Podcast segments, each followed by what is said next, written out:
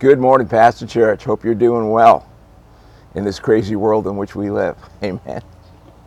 Just remember, we are living in this world, but we are not of this world. I thank God for that. Let's pray this morning. Father, in the wonderful name of Jesus, we give you the glory and the honor and the praise.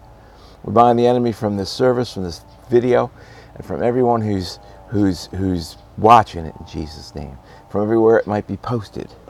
And we just thank you for your goodness and your grace. And we thank you for all the answers that we seek are already ours in Jesus' name. Amen. Amen. I have so much that I want to share with you this morning. Um, we'll see how long it goes. I don't like to keep you long because people's attention drops off fairly quick, or sometimes, sometimes folks actually hear something that they might not understand or they might not be willing to receive and they get stuck right there and they miss the entire rest of the message which was probably explaining what they didn't understand but they got stuck there. So don't don't be that guy or girl. Amen. We love you guys. We're, we're happy to be here. Um, i'm going to share some things that god has shared with me over the past six eight months this morning and i want to start off by telling you this. Don't don't be concerned about what's going on with the election because God is still God. Don't you be concerned. Amen. Do not be concerned. Keep your eyes on Him and you'll do fine. About six months ago, and I'm sharing these things because I've shared them with a lot of people, but I've never shared them with this specific this specific group. Amen. So I want to do that now. About six months ago, I was just basically doing nothing. I was kind of occupied. If you want to know the truth, I was in the shower, and God talks to me in the shower a lot. I don't know why, He just does.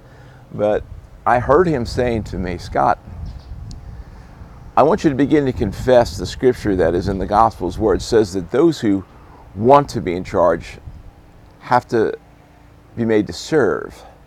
And you know the reason for that scripture and the wisdom behind that is is until you learn how to serve, you're not ready to lead. Amen. Because the leader has to be the servant to, to all. And you don't start out by leading, you start out by serving. Oh, look, the sun's coming out a little bit.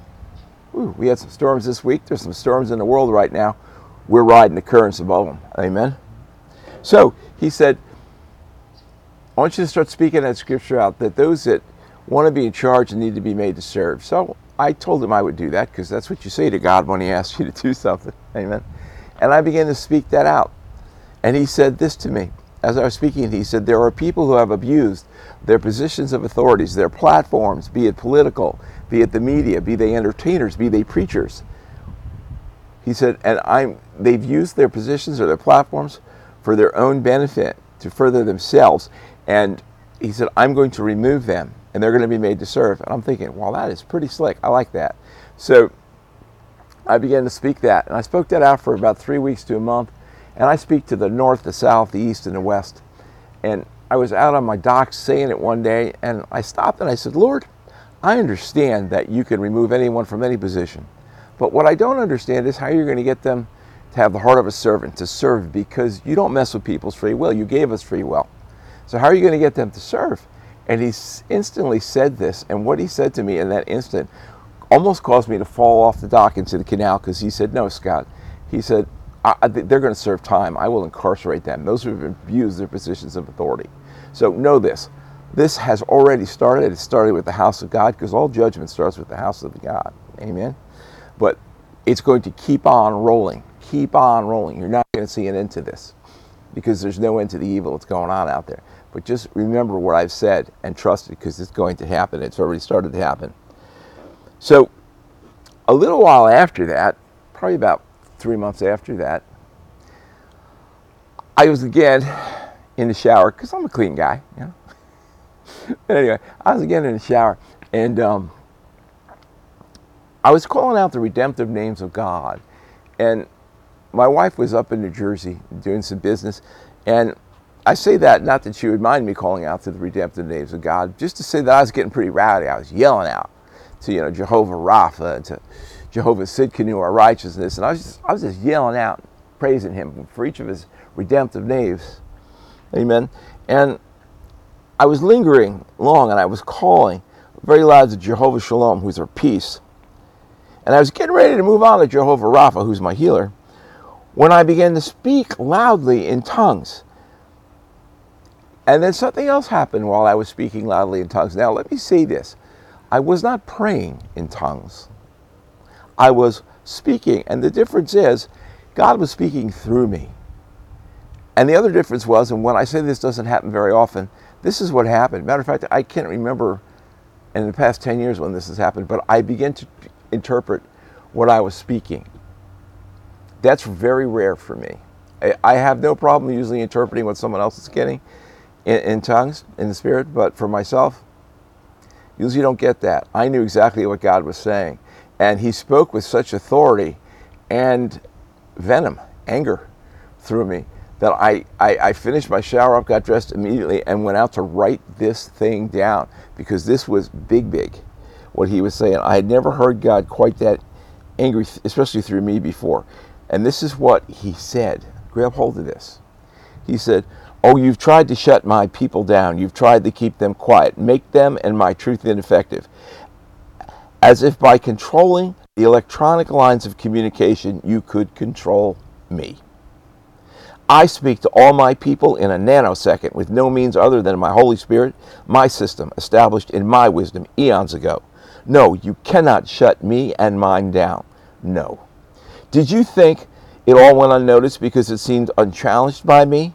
Do you think I'd forgotten or grown lethargic because I did not respond to your petty antics? No. I let you pile up your sins to the max so I would have no need to hold back when I move. One more time, I shall put you in your place, exposed, naked, and bleeding. One more time shall I render your puny measure worthless, a pile of garbage at your feet. One more time shall I punish the wicked rather than endure the observation of your evils. One more time shall the blinders be removed and a countless second chance offered to those who were deceived, and then no more. Then I shall return in glory, and there will be no more reprieves. That is one heavy word. Amen.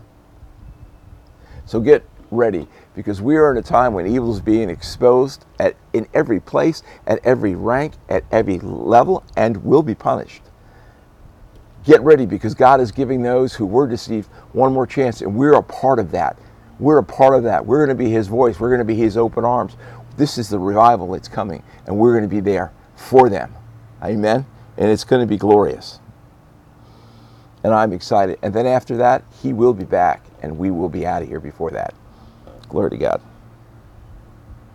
Now, a good friend of mine, many of you know Michelle Tetra, sent me a video this morning. And there are tons of videos out there. I'm almost tired of seeing videos with speculation and secrets and all sorts of stuff. But she sent me a prophetic video, and since she sent it to me, I, I listened to it and I watched it. And it was pretty exciting. But let me tell you what it was based on, and let me read some things to you. And you know what? I don't even have to tell you much about this. All you've got to do is listen, and this will jump right up in your face. Okay? And I'm going to start reading 1 Kings chapter 2. This is David is king. He has been bedridden. He's old. He's about to leave this place, go home to be with his Lord and Maker and it's time for a new king. And it says this, verse 5, 1 Kings 1 5. And I'm going to read a bit here, but I'll try and read slow. And if you listen, you should get excited. It says, At this time, Adonijah, it's one of David's kids, whose mother was Haggith, puffed himself up. Now, when someone puffs themselves up, you know God's not working there. This guy, Adonijah, puffed himself up, saying, I'm the next king. He made quite a splash with chariots and riders and fifty men to run ahead of him. His father had spoiled him rotten as a child, never once reprimanding him. Besides that, he was very good looking, and he was the next in line after Absalom, who was dead. But we all know that God told David that Solomon would be the next king, not Adonijah. Adonijah talked with Joab, son of Zeruiah, and with Abiathar the priest, and they threw their weight on his side. But neither the priest Zadok, nor Benaiah, son of Jehoiada, nor Nathan the prophet, nor Shimei and Rei, nor David's personal bodyguards supported Adonijah. Next, Adonijah hold, held a coronation feast, sacrificing sheep, cattle, and grain fed heifers at the stone of Zoheleth near the Rogel spring. He invited all his brothers. I got to move this down just a hair, guys. He invited all his brothers, the king's son, and everyone in Judah who had a position of influence. But he did not invite the prophet Nathan, Benaiah, the bodyguards, or his brother Solomon. Nathan the prophet went to Bathsheba, Solomon's mother, and he said, Did you know that Adonijah, Haggith's son, has taken over as king, and our master David doesn't know a thing about it? Quickly now, let me tell you how you can serve both your save both your own life and Solomon's. Go immediately to King David, speak up, say, Did you know my master excuse me, didn't you, my master, the king, promise me that your son Solomon will be king after me and sit on my throne? So why is Adonijah now king? While you're talking with the king, I'll come in and I will corroborate your story. Bathsheba went at once to the king in his palace bedroom. He was so old. And Abishag was at his side, making him comfortable. As Bathsheba bowed low, honoring the king, he said, What do you want? She said, My master, you promised me in God's name your son Solomon will be king after me and sit on my throne. And now look what's happened.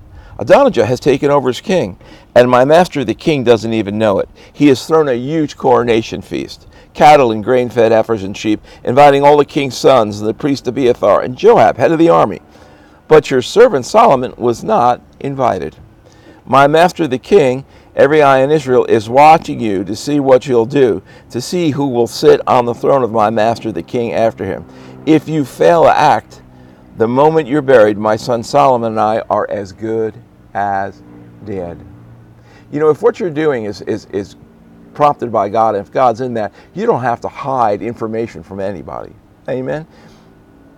If it was really God, he had he didn't have any reason now to let Solomon come to that party, but he made sure he didn't know about it. Amen. Abruptly, while she was telling the king all this, Nathan the prophet came in and was announced. Nathan the prophet is here. And he came before the king, honoring him by bowing deeply, his face touching the ground. My master the king, Nathan began, did you say Adonijah shall be king after me and sit on my throne? Because that's what's happening. He's thrown, he, excuse me, he's thrown a huge coronation feast cattle, grain, fed heifers, sheep, inviting all the king's sons, the army officers, and Abiathar the priest. They're having a grand time eating, drinking, and shouting, "Long live, excuse me, long live King Adonijah." But I wasn't invited, nor was the priest Zadok, nor Benaniah, son of Jehoiada, nor your servant Solomon. Is there something that my master the king has done behind our backs, not telling your servants who you intended to be king after you? And King David took action. Get Bathsheba back in here. And she entered before the king. And the king solemnly promised, As God lives, the God who delivered me from every kind of trouble, I'll do exactly what I promise in God's name. The God of Israel, your son Solomon will be king after me and take my place on the throne, and I'll make sure it happens this very day. Bathsheba bowed her face to the ground, and kneeling in reverence before the king, she said, Oh, may my master, King David, live forever. And David said, Call Zadok the priest, Nathan the prophet, Benaiah son of Jehoiada, and they came to the king. Then he ordered, Gather my servants and mount my son Solomon on a royal mule and lead him in procession down to Gihon. And when you get there, Zadok the priest and Nathan the prophet will anoint him king over Israel, and then blow the ram's horn trumpet and shout, Long live King Solomon. You will then accompany him as he enters and takes his place on my throne, succeeding me as king. I have named him ruler over Israel and Judah. And this is exactly what they did. Amen. Now, Adoniah, oh, I'm jumping ahead to 41. Adoniah and his retinue of guests were just finishing their coronation feast when they heard it. When Joab heard the blast of the ram's horn trumpet, he said, What's going on here? What's all the uproar? Suddenly, in the midst of the questioning, Jonathan, son of Abiathar the priest, showed up, and Adoniah said, Excuse me, Adonijah said, Boy, I'm telling you, this name is knocking me over here. Adonijah said, Welcome, brave and good man like you must have good news. But Jonathan said, Hardly. Our master King David has just made Solomon king, and the king has surrounded him with Zadok the priest, Nathan the prophet, Benaniah of Jehoiada, with the Kerethites, the Pelethites, and they mounted Solomon on the royal mule, and Zadok the priest and Nathan the prophet have anointed him king of Gihon, and the the parade is heading this way, singing a great fanfare. The city is rocking. That's what you're hearing and Solomon is seated on the throne of the kingdom. And that's not all. The king's servants have come to give their blessing to our master King David, saying, God makes Solomon's name even more honored than yours and makes his rule greater than yours. And on his deathbed, the king worshiped God and prayed, Blessed be God, Israel's God, who has provided a successor to my throne, and I've lived to see it. And at that point, Adonijah panicked. His guests got out of there and they cut and scattered, and he was afraid, which he should have been. Amen. He was afraid, which he should have been, because he tried to steal something that wasn't his. He's tried to steal the kingdom from the one that God had appointed it to. And that never works out. Amen? Now, what am I looking for here? Oh, so later on, Adonijah came to Bathsheba and she asked for a favor. She said, Do you come in peace? And he said, I'm in peace. May I say something to you? And she said, Go ahead. You know that I had the kingdom right in my hands, and everyone expected me to be king, and the whole thing backfired, and the kingdom landed in my brother's lap, and this was God's doing. I don't think I have to say anymore. We're going to see God's will done in this country as long as his people are willing to stand and believe. Don't pay any attention to the noise that's going on around you, because there'll be another noise pretty soon.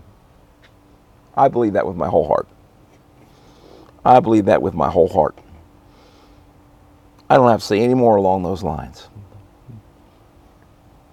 Hope I didn't lose anybody out there. Now I'm going to share something else with you. I heard all of that through a prophet. I posted it up on Facebook. It's there if you want to see it.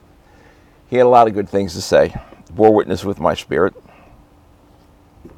Judgment starts at the house of God. We've already seen that start, as I said. Proverbs 24, 5 and 6 says this Wisdom can make anyone into a mighty warrior and revelation knowledge increases strength. God's knowledge revealed to us. God does that to us personally, He does it through the prophets. So when the prophetic word comes, it strengthens us. Wise strategy is necessary to wage war, and with many astute advisors and with revelation knowledge, you see the path to victory more clearly. Who are you listening to right now? Who are you listening to? If you're listening to the news, you're in a lot of fear. If you're listening to God and His prophets and His people and His teachers, you should be at peace. You know what? God is committed to take care of us no matter what. And that's what you need to know. And it, it's also He's never He's never told us to hate the world no matter what. He's told us not to take part in the things that are going on out there. And the only reason this troubles us so much is because we've become too comfortable living in the world instead of realizing we're living in the kingdom of God, far above everything that's going on here. Proverbs 24, 15, 16 additionally says this Listen up, you wicked, irreverent ones. Don't harass the lovers of God. Don't invade their resting place, for the lovers of God may suffer adversity. They may stumble seven times, but they will continue to rise up over and over again. But the unrighteous are brought down by just one calamity and will never be able to rise again. I believe I heard from the Lord when He told me that those who abuse their positions of power are about to be stripped of it and, and, and punished for it. I'm sitting watching it happen now, and it has started at the body of Christ. And if you have an ear to the things that going on in the church, you know what I'm talking about there too. I don't have to call people out. Amen. We don't have to call folks out. And we should pray for those. Amen. We should pray for those who, who are in that who, who are being taken out of their positions of authority. Maybe God will still spare them. But what you need to understand is this. You won the day you got saved. You can't get any more successful than born again. That all of this, when it gets straightened out, will lead into the greatest revival I believe we've ever seen on this planet. And we're going to get to be a part of that. And I'll tell you something else. I believe right smack in the middle of that greatest revival that will be taken out of here in the catching away, in the rapture of the church. I was praying one day, I never shared this with, with anybody really. Well, I shared it with some individuals, and I had it confirmed by a man who was like a dad to me, Hilton Sutton, gave me scripture for it even. He said that was exactly right. But one day when we were praying, I saw the end time revival. I saw us all just ministering right and left. I saw people getting saved, thousands upon thousands. And I was looking at it, and I said, during this time, I was having this, this open vision in my house. I said to the Lord, and after that, you'll come. And we'll be out of here. He said, No, not after that. Right in the middle of it, I'll come. So why would you come in the middle of such a such a great revival? Why would you come in the middle of that? And he said, I told you I would come back at a time when you least expected. Now I don't know the day or the hour, but you hang on, stand strong, and watch and see what happens. This is the greatest time to be alive right now. God's got everything in hand. God's got a plan. And what you want to do is draw close to Him to make sure that you're part of that plan, that you're doing your part. Amen? Not that He's going to punish you if you don't, but you want to be a part of this. This is the most awesome thing that could possibly have gone forth, and it's, it's going to happen right in our time. We were destined, we were chosen to live in this time with all this upheaval and to usher in that end time revival. So I invite you to be excited with me. I invite you to take part with, with all of us. And I, I invite you to begin to wear your faith so people can see it. Not in a condemning, accusing way, but in an open, loving, open arms way because you can't win a world that you're angry at. Amen? I was at a meeting last week and uh, Bishop Tony Miller was there and he shared that, and it just hit me hard. He said, You can't win a world that you're mad at. We're not called to be mad at these folks. We're called to win them. And you win them by loving them and sharing the truth with them. Amen? It's not over till it's over, and it's all God's anyway, so it won't be over till He's done. And when He's spoken, nothing changes. Very interesting. One other thing that was addressed in that prophecy today, and I'm going to share it with you real quick if I can. The man who was speaking, his name was Chris. I forget his last name, but if you look up on Facebook, you could find it if, if they haven't taken it down. Would they actually do that? anyway, I'll get my wife will yell at me for that one. Anyway, let's take a look at that because that was in. If I want to read it out of this translation or not, I never have, but it might be actually interesting. Let's take a look here.